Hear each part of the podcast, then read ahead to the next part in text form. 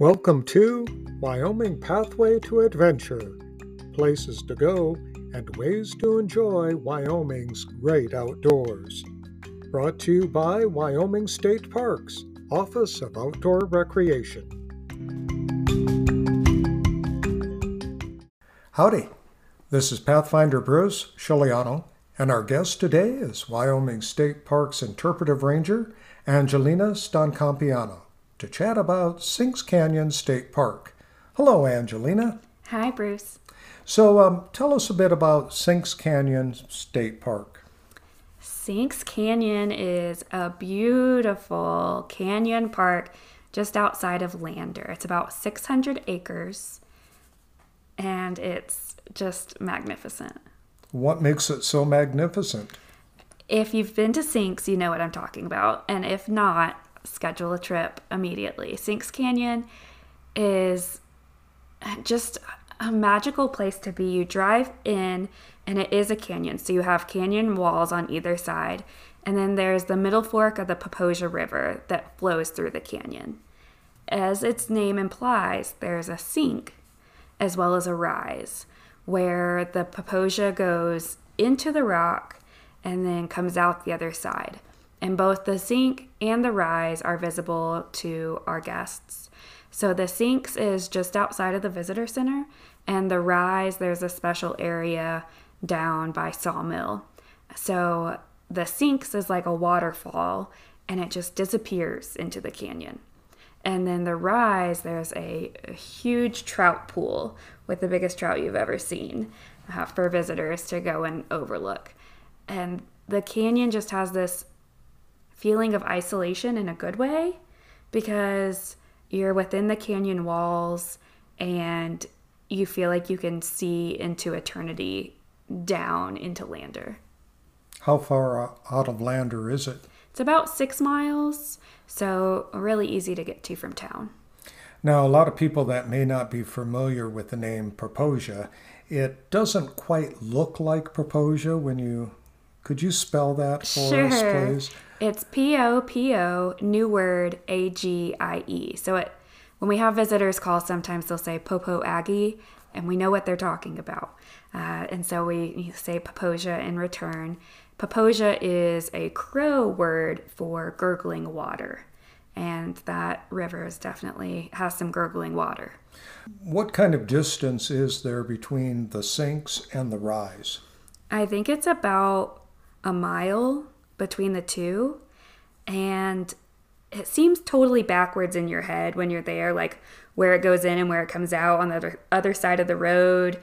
But the most backwards part that you might not know with the naked eye is that more water comes out than goes in. So the water that goes in at the sinks, more comes out at the rise.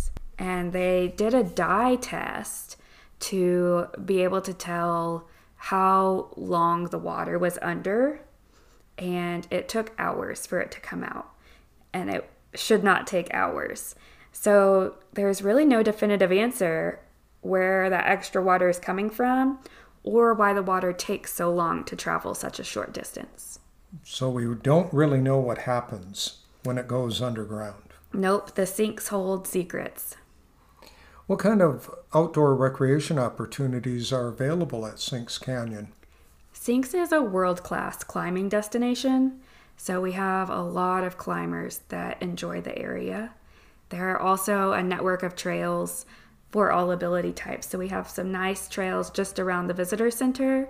We have a nature trail or classroom trail, and then we have some that if you're adjusted to the altitude, you might enjoy hiking up into the canyon. How far are we talking in terms of altitude? Well, for us flatlanders, I'm putting myself in that category from Oklahoma. Um, so, Lander itself is at about 6,000 feet. So, you're not gaining a ton of altitude, but you gain it fast enough that if you're not used to it, it can kick you out. So, if you're used to some altitude, uh, I would suggest one of those trails that goes way up in the canyon and you'll have beautiful views overlooking the park. In terms of climbing, do you need a permit to climb within the park? No, you do not need a permit. We have a really great group of climbers who not only come and recreate at our park, but they're the ones that are volunteering and helping maintain some of these trails and maintain the routes. They also work to provide uh, doggy doo doo bags to make sure that people are uh, using bags to remove their pets' waste and uh, just overall contributing to the maintenance and beauty of the park. How about if you've never climbed before? Are there any uh, folks there in Lander that you could hire as a climbing guide and perhaps do some climbing? I think there are some guides in town, uh, and it's from what I've heard a really accessible area to to climb in. Uh, again, I usually avoid anything that could cause broken bones, uh, knowing my gracefulness. Uh, so I have not hooked in yet, but maybe one day. We have a proposed Via Ferrata, which is uh, a climbing route that has the ability for people who have maybe never climbed before to be able to break into that sport. And for us, uh, the ability to invite people into parks and learn to appreciate and enjoy, the outdoors is what we're here for. And as state parks, we have a really unique position in that we are these beautiful natural areas, but we're there for public use. There are uh, public lands like Forest Service or even TNC, the Nature Conservancy preserves, and the preserves do just that. They preserve the entire ecosystem. So they have very little visitor use allowed. And we're somewhere in that sweet spot in the middle. We maintain our parks for visitor usage. So, for example, we have uh, some reintroduced peregrine falcons in the area, which is really cool for visitors to see. And these peregrines nest up on cliffs and they choose a different spot every year. And so it's not like you can put a sign like peregrines nesting right here and attach it to the wall. You know, if you do that, then they'll definitely nest somewhere else. So we wait until they decide where they're going to nest and post temporary closures. And our visitors are very respectful of that. So it's finding that balance between preserving a natural area but allowing people the opportunity to experience it. And how are we ever going to instill that love of the landscape and that advocacy for protecting it if we don't invite people into parks? If no one ever grew up experiencing parks or even in their older years weren't allowed the opportunity to hike or to climb, why why would future generations ever strive to protect it? So what we do is allow people to come in and enjoy the outdoors just as much as we do. And hopefully teach them to do it in the best, most sustainable and way to protect our environment as possible. Speaking of instilling these kind of uh, mindsets into people, do you do interpretive programs at the park? We do. And as you know, interpretation is what I do. And you don't become an interpreter without that passion. So I worked with beach nesting birds for about five years. I also worked with small mammals. So I too appreciate our avian life and the outdoors at large. We do a number of programs. I mean, Sinks is just a treasure trove of things to interpret. We also are working on our dark sky program and becoming an international dark sky site. So we had a star party and we look forward to doing more dark sky events moving forward. We had a camp, water, wildlife in Wyoming where we had a day on each of those topics.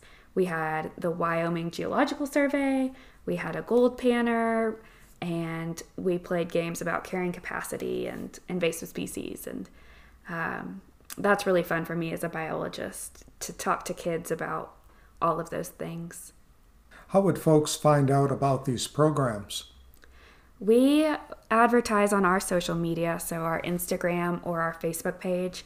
And we also do old school flyers in town in Lander. Lander is one of those communities that has some great like physical bulletin boards and then we promote in uh, local papers and everything like that but the best way is to tune into our facebook or instagram and that way uh, if something crazy happens and we have to update you can stay informed are there campgrounds at the park there are there are several campgrounds. There's the Popo Agie and the Sawmill, and that Sawmill is another kind of funny one. There was a sawmill in the 1920s right there in the park. So the Sawmill Campground is an ode to that, and you can see that sawmill name throughout the area. So there's tent camping and RV camping. And there are also yurts, which are, um, if you've not, have you seen a yurt, Bruce? I've seen yurts. Okay. So they have a platform and they're like a permanent tent structure.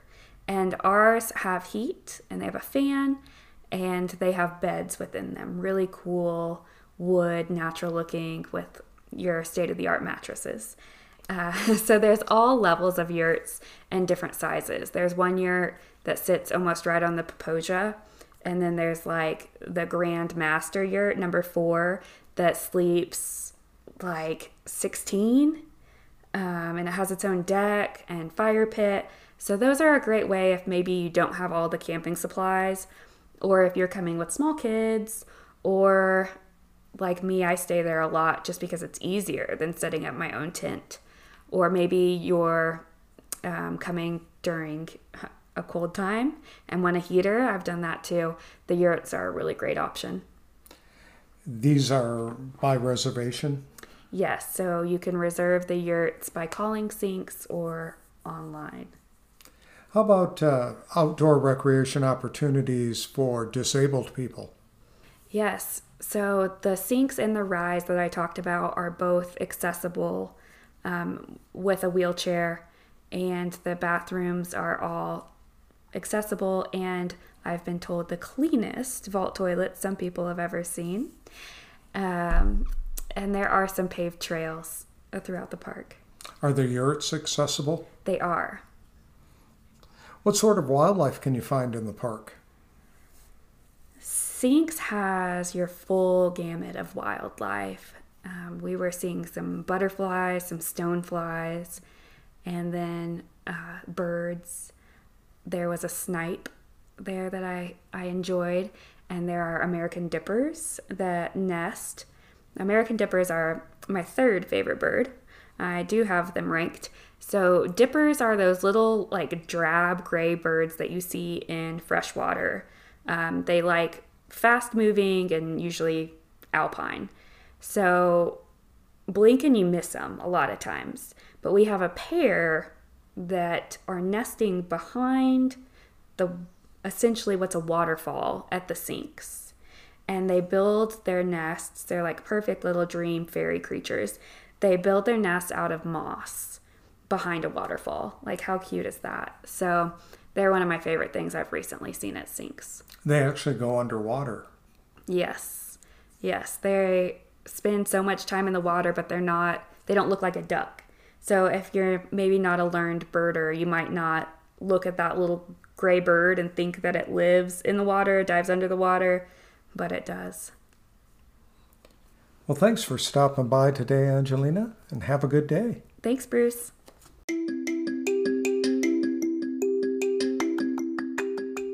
Join us each week on Wyoming Pathway to Adventure. Your outdoor adventure awaits in Wyoming.